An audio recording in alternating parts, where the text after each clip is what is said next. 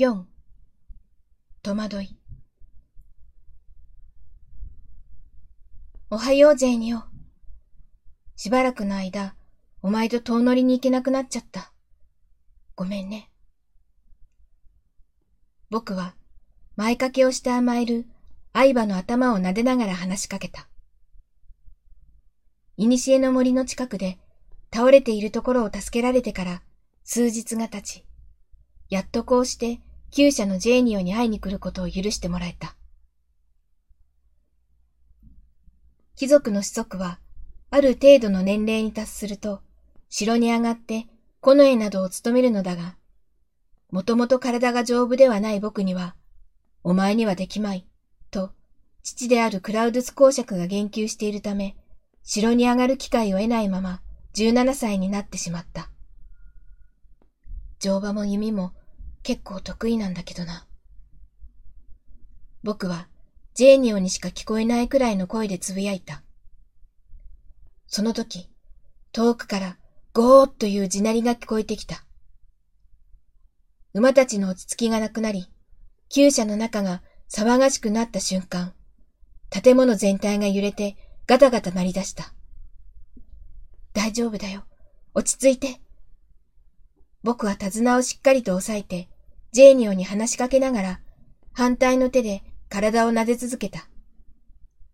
このところ、毎日のように地鳴りが起こり、大地が揺れるため、国中の人が不安そうにしていると、父や兄たちが話していた。大変なことが起きなければいいけど。屋敷にいることしか許されていない自分には、そう願うことしかできないのが、歯がゆくてたまらなかった。その日の午後、任務を終えたアディエス兄さんが友人を連れて帰ってきたので、挨拶をしに来るようにと呼ばれた。いつもは兄が友人を連れてくることがあっても、わざわざ僕を引き合わせることなどなかったのにと、不思議に思いながらも、僕は身なりを整えてから客前で向いた。アディエス兄さん、リスティンです。背の高い扉をノックすると、返事を待って僕は扉を開いた。客間の窓は大きく、眩しさに一瞬庭にいるような錯覚を起こす。